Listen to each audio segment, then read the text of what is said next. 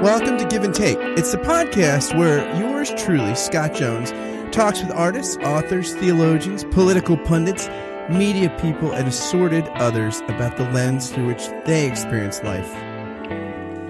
Today, 48 of 50 states permit some form of legal gambling, and America's governors sit at the head of the gambling table. But have states become addicted to the revenues gambling can bring?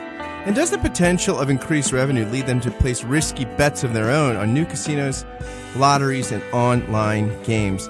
My guest, David Clary, addresses these questions and a host of others in his new book, Gangsters to Governors: The New Bosses of Gambling in America. David is a news editor at the San Diego Union-Tribune. We had a great conversation. I hope you enjoy it as much as I did. I give you David Clary. David, welcome to the podcast. Thanks so much for having me, Scott. You have written a great book about gambling, Gangsters to Governors, The New Bosses of Gambling in America. As I'm reading, I'm thinking, does this guy gamble? Are you a gambler? You know, I consider myself a very light gambler. I like going to the racetrack. You know, that's I've been going there ever since I was a kid, so I enjoy that. I do the NCAA tournament pool. I go to the casino, a couple of times a year, but I would consider myself a very light gambler. Maybe I don't think I've changed my, status since I've done this book. I think I'm the same level of gambler now that I was, 6 years ago. I've never actually bought a lottery ticket though. I just find it so the odds are just so astronomical. I mean, to win the Powerball it's a 1 in 292 million chance. So to me, it's almost like throwing your money away. It's just, you know, I just don't think it's worth even doing. I don't judge people who gamble or who buy lottery tickets or do other things. I feel like, you know, that's your right to do that, and if it's legal, if you just do it for entertainment, you know, sometimes you put a few bucks down on a lottery ticket, and it's just something to talk about at work for a week. But what would happen if I won $500 million? And so I'm not judgmental about it, but I'm a very light gambler, I would say. John Oliver on his show did a thing on the lottery, and he's, you know, showing all these like news outlets that do these like specials on what to do if you win the Powerball, and he's like, basically it'd be more practical if they did features on what to say on your third date with Beyonce, or what to do if you're about to score the winning touchdown in the Super Bowl and a shark attaches to your leg. I mean, like, you know, like these things. Yeah. It's so like, it's so funny, but there is a fascination with it, right? I mean, it's with the romanticizing of the lottery. You open the book talking about Revel Casino, right? Which my wife and I stayed there a couple times. We live in the Philadelphia. Oh, okay. It was, that place was amazing. We miss it. It was this gorgeous casino, and the views and the rooms were amazing. But it is like paradigmatic, right? Of like what happens to the casino industry. I mean, it's just like the thing, like all this money was spent, and the thing just busted in like 2 years. Yeah, it was. The whole project cost over $2 billion, and the state was instrumental in actually building it, because the cranes had stopped, and they needed more money, and the state provided really essential backing to get the cranes going again. And Chris Christie, the governor, put a lot of his prestige on the line to get the project done. So I actually went there in 2013. I think it had been open about a year or so, and I was just really struck by how hollow it seemed. I mean, you just walked in there, and it really felt like it felt very cold, and I didn't feel like there were a lot of people there. It just seemed a little out of place. I mean, it was a beautiful building, but it just seemed like, you know, that it was out of place. You know, the other casinos on the boardwalk are a little more, they've got themes to them. And I think also the timing of the project was like the worst possible time, because Atlantic City had been losing casino business to neighboring states like Philadelphia, or like Pennsylvania. There's casinos now in Philadelphia. Ed Rendell like pushed hard for that, and he used to say he hated seeing that tax revenue. And I was shocked in the book. You talk about like the gambling revenue dropped more than half, right? Like when those local like casinos started in Pennsylvania. Yeah, it did, and it's never come back. And so Atlantic City is just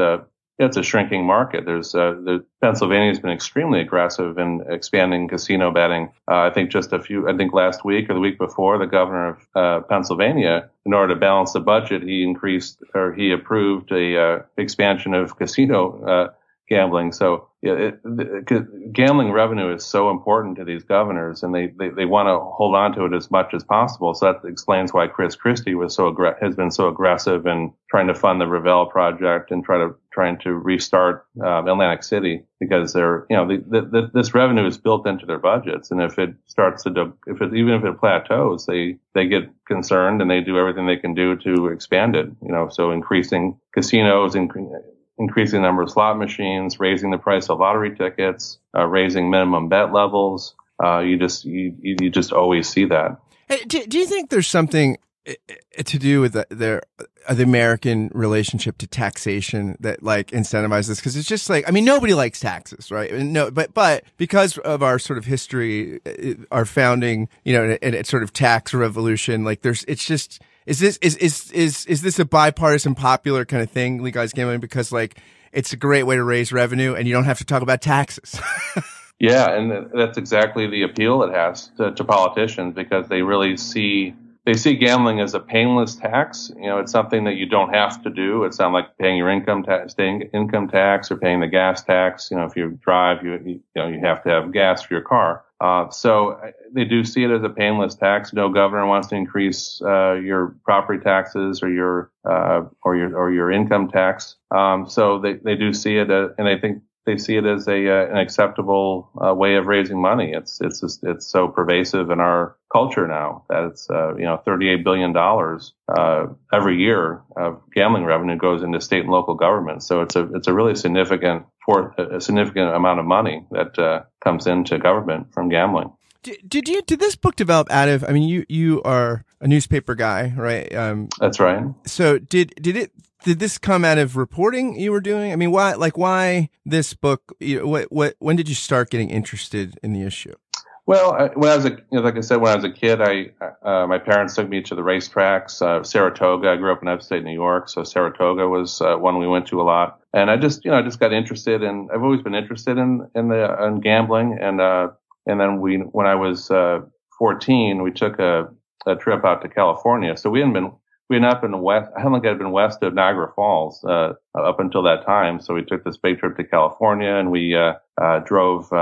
Went to Los Angeles, and then from Los Angeles we drove through the desert for hours and hours. And I saw real mountains for the first time. You know, because in New York State they're not really mountains until you go out west. And I was just struck by the desolation and the landscape. And then suddenly we end up in this city, and the city is bathed in neon and the middle of nowhere, and it's Las Vegas. And it just, I was 14, so it just stuck in my mind. And we stayed at the Flamingo, and first time I'd seen an actual casino before. And, just walking through there, and you see the drama of the casino. The people are excited, people are bored, people are, they're celebrating. So I just got caught up in the drama of that. And, although I couldn't bet at that time, it was just fascinating to me to look at. And then, I moved to San Diego, from Ohio in 2002. And one of the things that really surprised me about San Diego County is that there were 10 Indian casinos in the county. I had no idea until I moved here, and Ohio had no legal casinos at that time. So it was, I always was, when I moved here, I was curious as to why are there so many here? Why are they in remote areas? It was a big issue in California when I started working here. And I just wanted to look into that. And the more you dig into gambling history, the more fascinating it gets. You know, you run into characters like Bugsy Siegel and Steve Wynn. You know, Donald Trump is a figure you run into. So I think the more I dug into the issue, the more fascinating it got for me. And, it took me about 6 years of research and writing to do the book, because I look at all forms of gambling, not just casinos. I look at, horse racing and lotteries and sports betting and online betting. So it takes a lot of time to understand all those isties and tie them together. The stuff I find mind-blowingly fascinating in the book is, you know, when you talk about how odds are made, like, on, you know, and it's like how, you know, with horse racing and trying to keep it honest and then sort of sabotaging, you know, racetracks going out playing false intelligence. I mean, all this. And I was just thinking about how do you even, you know, in the numbers games and how you do the metrics. I'm like, this is like, I mean, these are like algorithmic level smart people in this, you know, in this underground industry as it develops. Yeah. And one thing I found is I did the research is that government really was the essential ingredient to making gambling legitimate because like you say, there was so much corruption in horse racing, you know, before when it was unregulated. And then once government got involved and started overseeing it and driving some revenue from it, then it became more legitimate. People felt more comfortable playing it because they knew it was on the level. It wasn't something that was illegal or underground. So that was a big theme that I walked away with, is that government really was and is an essential ingredient to making gambling legitimate. I mean, it was something that was seen as a vice for many years, and in some quarters, it's still seen as a vice. But it's you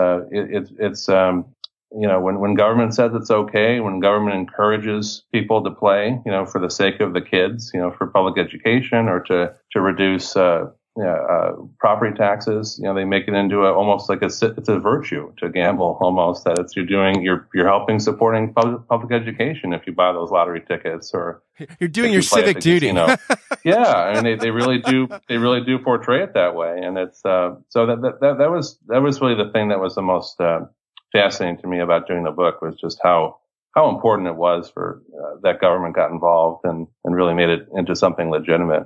But you do talk about in the book, though, that it never quite pays the way government promises, right? Like, you look at Atlantic City, and they promised all these things were going to happen with regard to urban renewal and quality of life. And Atlantic City is still, like, outside of it's like two cities. It's, you know, the boardwalk and then the rest of it. And the rest of it feels a lot like Camden, New Jersey, which is a crime-ridden, really struggling urban area. I mean, it's seldom, but it's always, everything's always going to get better with these casinos we build and things like that, right? Yeah, I mean, I dragged my family to Atlantic City for I think 4 days back in 2013 because I really wanted to see it for myself. I'd never been there. I did so much research and so much reading about it, but you have to really see a place to understand it. So I did that, and we stayed at the resorts right on the boardwalk, which was the first legal casino in Atlantic City in 1978. And I spent a lot of time, like you say, I walked around the boardwalk, I looked at all the casinos, and then I went just a few blocks from the boardwalk, and it was stunning. I mean, you only have to walk a few blocks away, and you're in a very impoverished area, and you know, there's open lots, and there's broken sidewalks, just clearly lots of poverty. So it's only a few blocks away from the boardwalk, and it's a whole different world.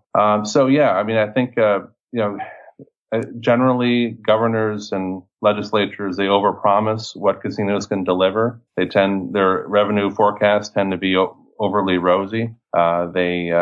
They say that if we approve casinos, then we're going to have we're going to turn around our downtown. We're going to turn around this abandoned mining town. We're going to make we're going to make these places. We're going to bring in jobs. We're going to do this. We're going to do that. And it does. But almost every time, I mean, I've, example after example, they'll say, you know, it'll generate X amount of revenue, and then it's half of it, or it's three quarters of it, or it's a quarter of it, of what they promised. And yeah, it just, and especially now, because we have such a glut of gambling in our country. We've got 1,000 casinos, and we've got 900,000 slot machines across the country, and it's almost everybody lives within probably at least half hour drive from a major casino. So it's just not, the money's not there anymore as it was. And it's an issue no one talks about. I mean, I feel like it, as pervasive as it is, right, and is bound up now with our revenue streams at state in local levels, you know, the things. But yeah, nobody in exit polls, no one ever says that's an issue. You know, the only time I ever hear it talked about at all is like in Philadelphia. If they're going to build a casino, people just don't want it in their neighborhood. They'd like it, just not in their neighborhood. But other than that, it seems like there's just almost no public discourse about this. I mean, you just don't hear it talked about anywhere. Yeah, I mean, gambling is so ingrained in our culture. I mean, we've had legal lottery since the 70s in many states. We've had, Atlantic City started in the 70s. Nevada legalized gambling in the 30s. Racetracks have offered gambling since the 30s in a lot of cases. So it's such a part of our landscape. I think we don't really see it. We don't think about it because it surrounds us. And especially today, we've got, if you've got a cell phone or a smartphone, or an iPad, you're potentially carrying a casino in your pocket.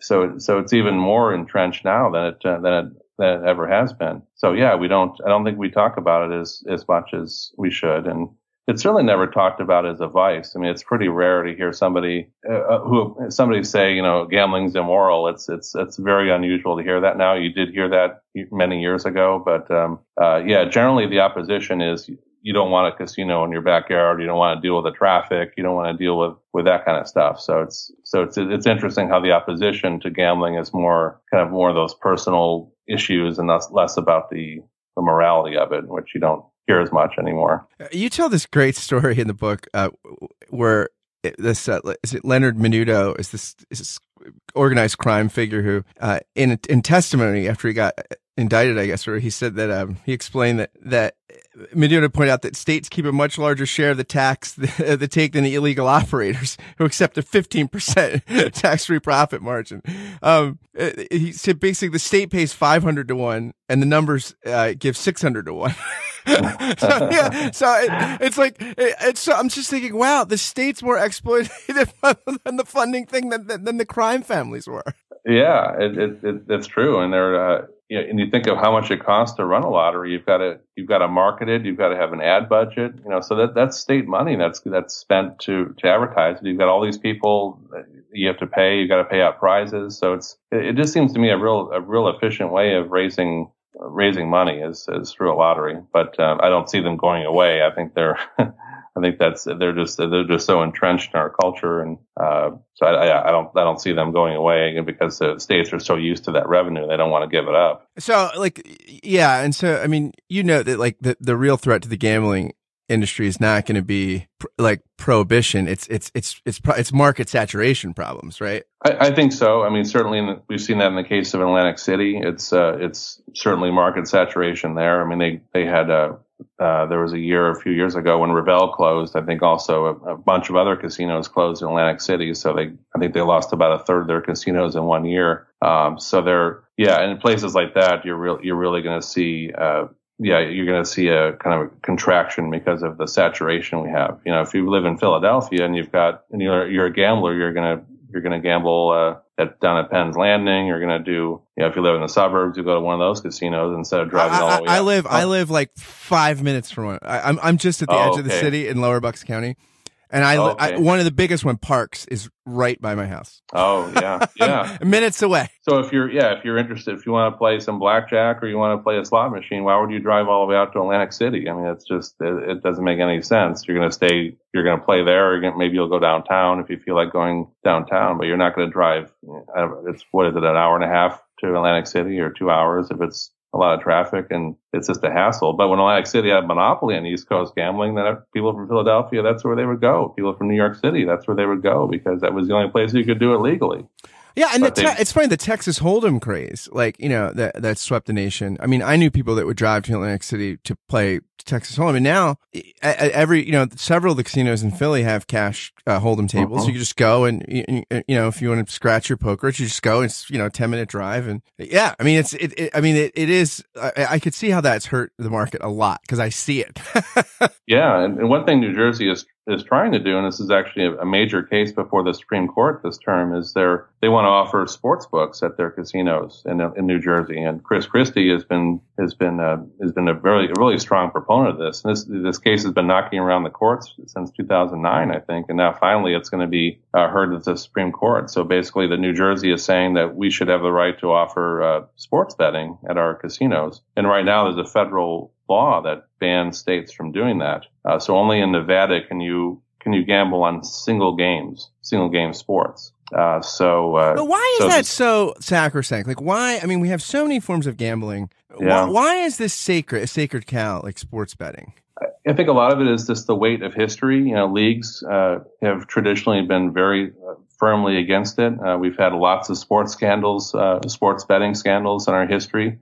And going back to the Black Sox scandal of 1919, there were major scandals in college basketball in the 50s, and even today there have been NFL betting scandals. Pete Rose in the 80s with the Reds, betting on the Reds. So I think it's the weight of history. You know, leagues have been against it, and they're also fighting against this case as well, and they're on the opposite side of New Jersey. So I think it's just the weight of history and just the concern that somehow it would manipulate the outcome of games. But I think the ground is really shifting on that issue. I mean, there's an NHL team in Las Vegas now. The Raiders are going to be moving to Las Vegas in a couple years.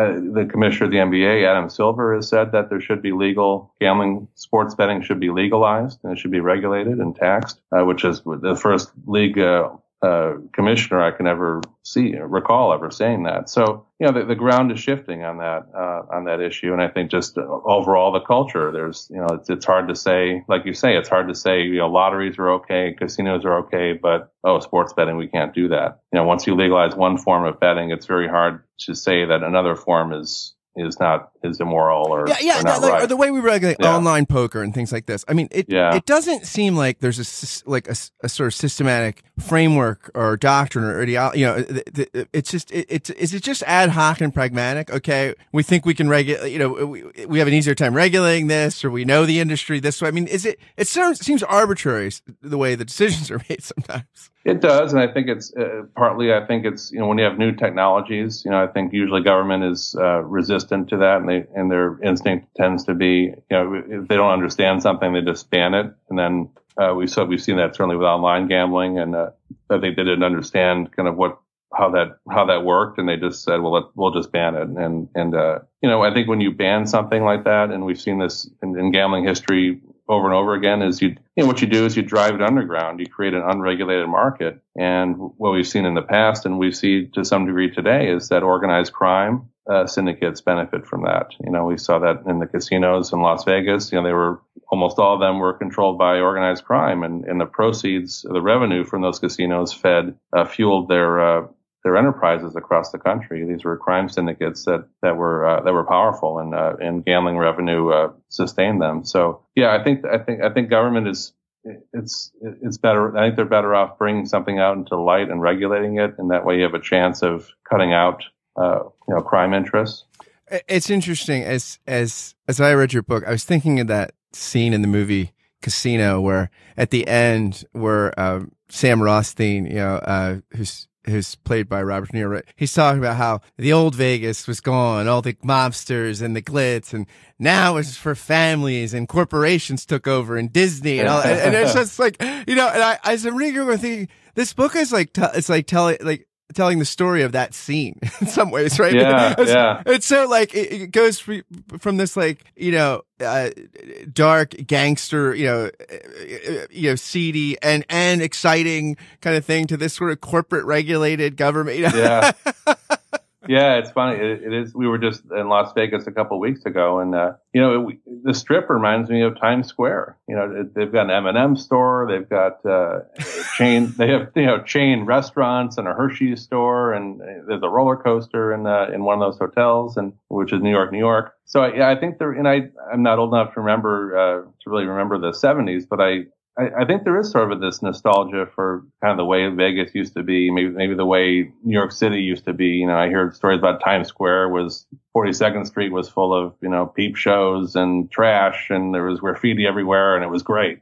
But now it's sort of Disneyfied, and there's, you know, the Lion King and chain restaurants. Yeah, that's right. Yeah, Bubba Gump shrimp, and so I think the same is true. I hear stories about Las Vegas people who, you know, remember it from the days when it was controlled by the mob, and they hear stories about the old, things were cheaper back then, and you could get a nice steak dinner for $5, and the betting limits were lower, and there had more of a raffish charm to it. And I think, now it's these are Fortune 500 companies that are in control of a lot of these the major casino resorts in Las Vegas. So it is more sanitized and more a little more corporatized than it was certainly in the 70s and before. But it still draws these characters like Phil Ruffin and Sheldon Adelson and Steve Wynn. I mean, and you say that, like, basically, even though Trump wasn't really successful in the industry, I mean, because when Atlantic City cooled off, he really got burned, and that didn't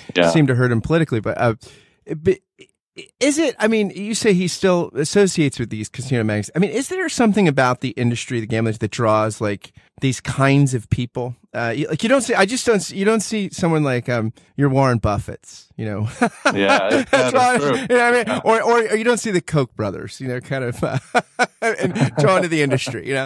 That's true. I mean, I think that the casino industry does attract a certain type of personality. Somebody who's a risk taker. It's not. I think people think that if you own a casino, it's like the easiest way to make money, and it really isn't. You have to. It's also it's. We've seen casino revenues decline. We've seen resorts close, and it's not a perfect easy way to make money. But it does definitely attract a certain kind of buccaneer personality, because it is unpredictable. And Donald Trump certainly, epitomizes that. I mean, he took big risks, to gain a foothold in Atlantic City when it was hot. And I think he stayed around too long, and the market started to retract. I think there was a recession in the early 90s that hurt the industry pretty bad. So he didn't end up doing too well, in Atlantic City. Yeah, it's interesting because Sheldon Adelson is a fascinating character, right? And now it's like, in American politics, it's like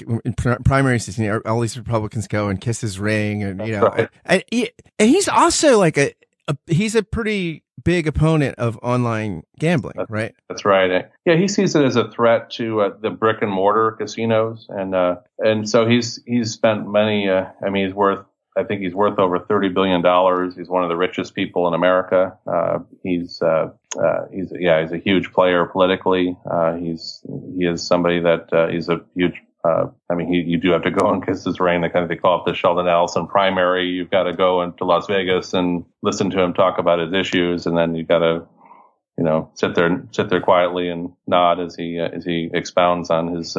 Is politics. But the online gambling is he's really the one casino operator who's dead set against it. And in Nevada, it's online poker is legal, but not other casino games. And in New Jersey, almost every casino game is legal online. And but he has been able to, I think, stem that through his influence. It'll be interesting to see what happens, when he retires or he leaves the scene, if whoever replaces him is a dead set against it. But the legalized online gambling has been very slow, and it's only a few states offer it, and it's not a very large percentage of the overall casino industry.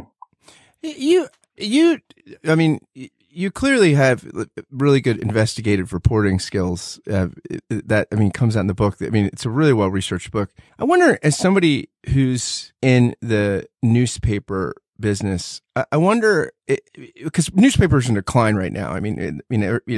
That's obvious, like the consolidation, news desks are getting tighter, fewer staff people. I wonder, is part of the danger of that losing sort of granular perspective on an issue like gambling? Who's going to, if we don't have newspapers, institutions more, who is going to give us the kind of analysis so that we can be informed about the kind of choices we make in public life? Yeah, you're absolutely right. Especially local reporting is it's a state of crisis right now. We don't, when I started at the San Diego Union-Tribune, we had well over 400 people in the newsroom. We had a bureau in Washington D.C. We had a bureau in Sacramento. We had a reporter in Mexico City, and now we don't have any of those bureaus. And we, I think we're down to 125 people in the newsroom. So that's, you know, that's a third of, you know, that's the about a 2/3 decline at least, just in the number of people that are looking at records and ferreting out information and finding things out. And we're not, I mean, I think we do a great job with what we have, the best job we can do, but it's, you know, when you don't have those boots on the ground, you're going to miss some stories, and you're going to miss, you know, like you say, you're going to miss coverage of the casino industry and other things that are big movers, you know, in the community. I mean, these, you know, we have 10 casinos in San Diego County, and they, you know, they're everywhere. They're billboards everywhere, and the tribes have a lot of power and a lot of political power, and they know how to get things done, and so we don't have the people out there to kind of watch over it and make sure they're doing the right thing. Have you, as a journalist, I mean, obviously politicians always get frustrated with the press, right? I mean, there's somewhat of an adversarial relationship built in. I mean, of late in American political life, it's generally a little more Republican hostility, you know, casting the media as liberal and biased. But I mean, now it's over the top. I mean, you know, so-called fake news. I mean, do you as a journalist feel the impact of this sort of war on the press that's been declared since Donald Trump became president? Yeah, I mean, I think it's been building for quite a while, and I mean, even before Donald Trump was even thought about running for president. I mean, I think people, want to see their own biases reflected in the news, and they don't understand why we're not covering a certain story, or why we're, in their view, not covering the story the way it should be covered. Because I think there is that people have a confirmation bias, and they kind of exist in their own social media bubbles, and they, you know, maybe they only watch MSNBC, and they only read certain columnists. So if a story breaks that runs counter to what they're seeing on MSNBC or Fox, then they get upset. And so I've certainly dealt with phone calls and emails or Facebook messages from people that are irate that we don't, you know, we're not covering the real story. And so this has been going on for quite a while. And I think certainly now it's at a fever pitch, because there's just so much, there's such a huge tide of news from the Trump White House. I mean, it's just amazing, like how much is coming out every day, and how many big stories are breaking. And he just makes so much news, and it's almost hard to handle. And the irony is, right, this is a guy who lives for the media. I mean, he loves journalism on one level, because but at the same time, you know, he guy who kind of wants the adulation of the New York, you know, and DC elites, and now has found himself scorned. I mean, it creates this weird dynamic. Yeah, I mean, in a lot of ways, he's a creature of the media. He was a tabloid figure in the 80s, in the 90s. You know, he was on the Apprentice. You know, that's a media show on NBC. So I mean, he's in a lot of ways a creation of media and the media culture. So it is fascinating to see him trying to rebel against the very thing that created him, and it certainly made him a national figure. Yeah. I mean, it's interesting too, because like I think maybe it's different dealing with, you know, the White House press pool than it is like page 6 for the Post. Yeah, right. It's probably easier to manipulate that. I think that's true. That's right. I mean, it's harder to strong arm a New York Times investigative reporters than it is, you know, like maybe a celebrity columnist or Robin Leach or someone like that.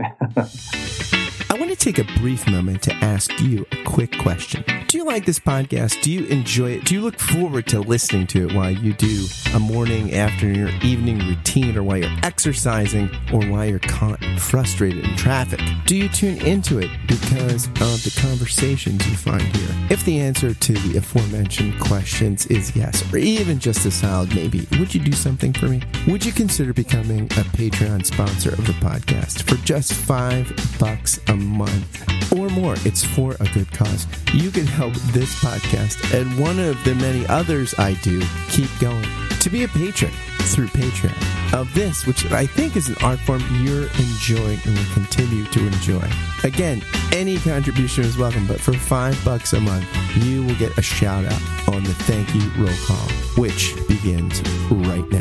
Thank you, David and Winona Babico, Michael Butera, Peter Stegenwald, Samantha Blythe, Sari Graham, Jordan and Danny Morseberger, Josh Redder, Ellis Brazil, David Zoll, Jonathan Butrin, Ben DeHart, Charlotte Donlin, Stephen Rowe, Andrew Stravitz, Jim Kress, and Liam O'Brien. If you want to join these patrons through Patreon, just go to patreon.com/ScottKentJones. Thanks again for listening, and now back to the show.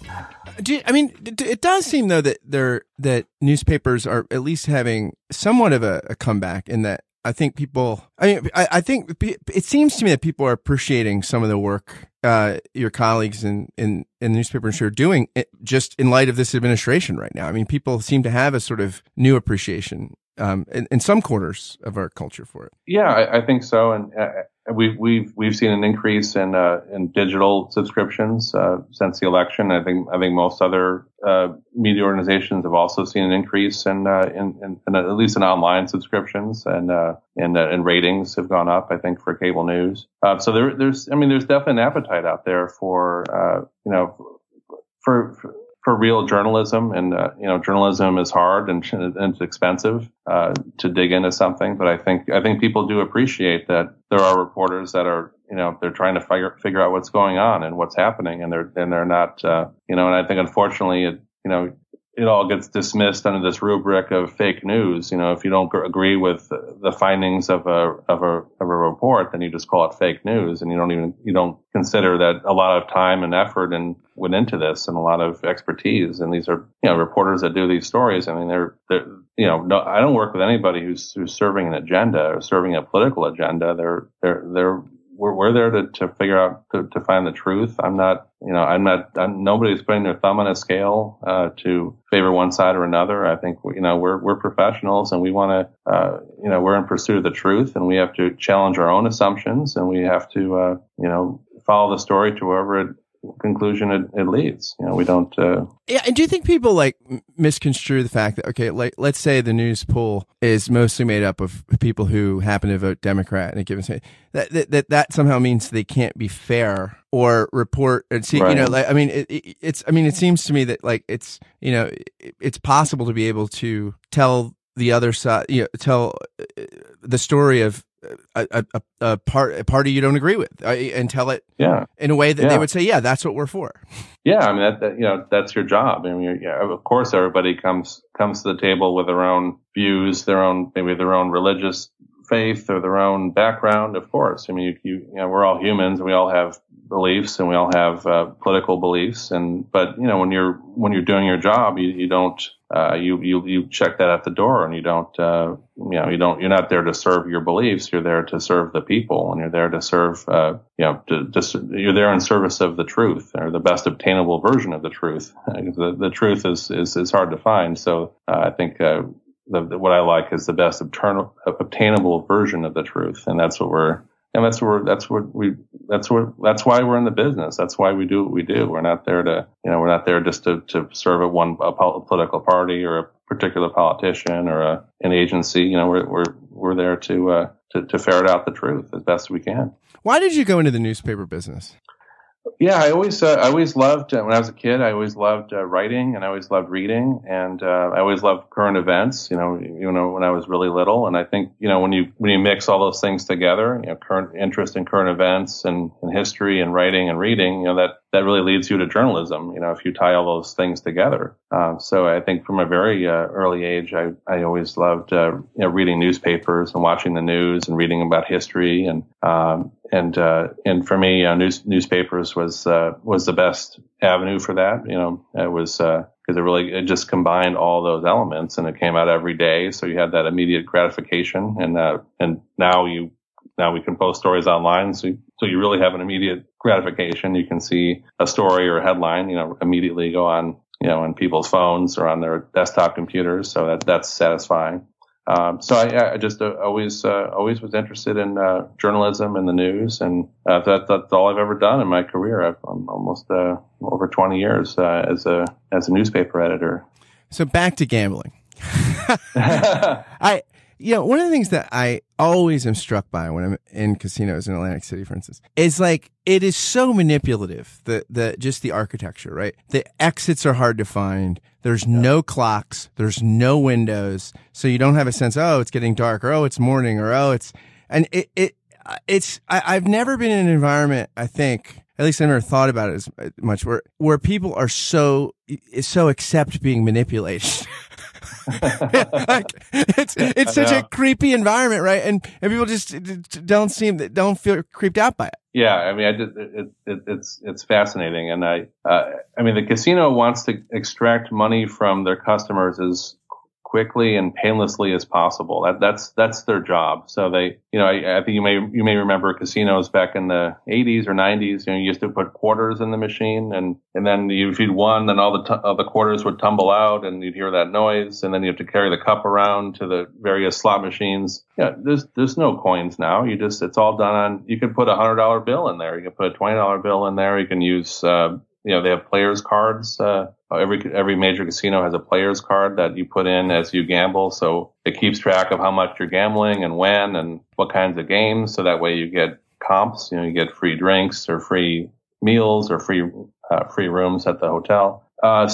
These, especially slot machines, and they're designed to lure you in and have you play as quickly as possible. You no longer pull on a handle, you just press a button and the play happens very quickly. And we were just in Las Vegas a couple weeks ago and weekends ago, and I like I say, I'm a light gambler, but I saw this Betty White slot machine, so I I sat down and I think I lost $10 very quickly, but it was kind of fun because if you lose, it'd be like a snarky comment that in Betty White's voice, and there was the little videos that played, and her image was there. It's sort of like pinball machines. It's kind of like how they have all these sort of movie themed and entertainment pinball machines. And they're all like, I saw Game of Thrones slot machines, and I saw Breaking Bad. They had a little video that was playing from the TV show, and they want to make it as appealing as possible. They use these brands to make it seem like fun, and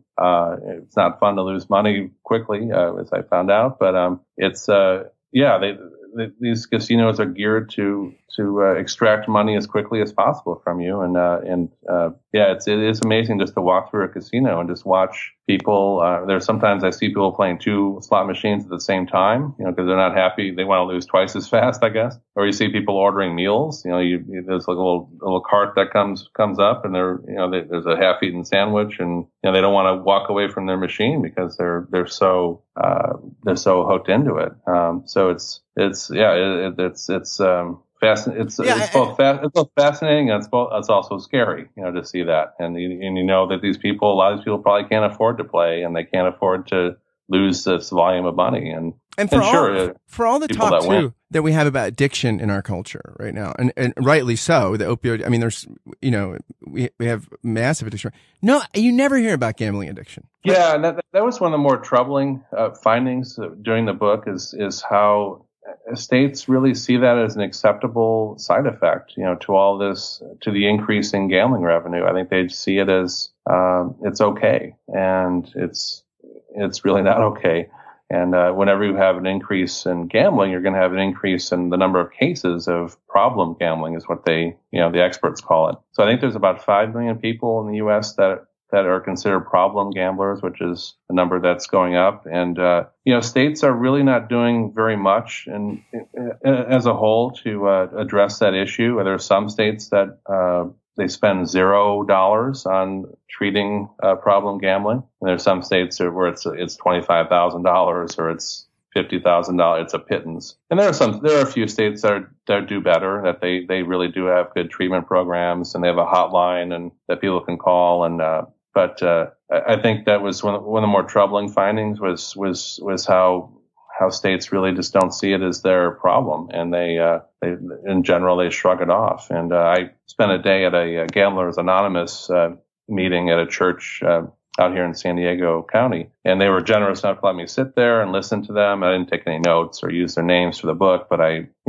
just listened to their stories, and it was really harrowing. I mean, there were several people that said they contemplated suicide because of what gambling had done to them. They lied to their spouses. They lied to their children. They lied to their boss at work where they were. Their bank accounts went down to nothing. And these are people that are, you might see at church, or you might see at your office. These are, many of them were in their 50s and 60s, and just the stories were really eye-opening to me. And that's just one group and one church, but there's, they're all across the country, these people or these stories. And so I think states need, they need to step up to the plate and realize that, this does have a side effect for our society, and they should do more. David, you've written an eye-opening book, and it's great. I mean, thanks for being on the podcast, and I encourage everyone, because it's, again, it's a great read, and it's just, this is an issue, a reality, gambling, that's woven into how we fund our public life. So it's worth knowing about. Oh, well, thank you so much for having me, Scott. The pleasure was all mine. Thanks for listening to Give and Take. If you like what you heard, please do a couple of things for me. They are so helpful if you do them. Share this interview on social media or via email, or tag someone in a tweet or something and say, hey, this is great. Check it out. Spread the love and goodness if you found it here. Also, if you could go, please, please, please, it takes like 60 seconds. Go to iTunes and write a review and give a rating to the podcast. It really, really helps, especially as things are getting off the ground. And if you want to consider becoming a Patreon sponsor, you can just go right to the link on the podcast page, giveandtake.fireside.fm. You can find all the information there. Thanks to David for coming on the podcast. Do check out his book, Gangsters to Governors: The New Bosses of Gambling in America. It's a great read. And thanks again to you for listening to Give and Take. Until next time, friends, fare thee well.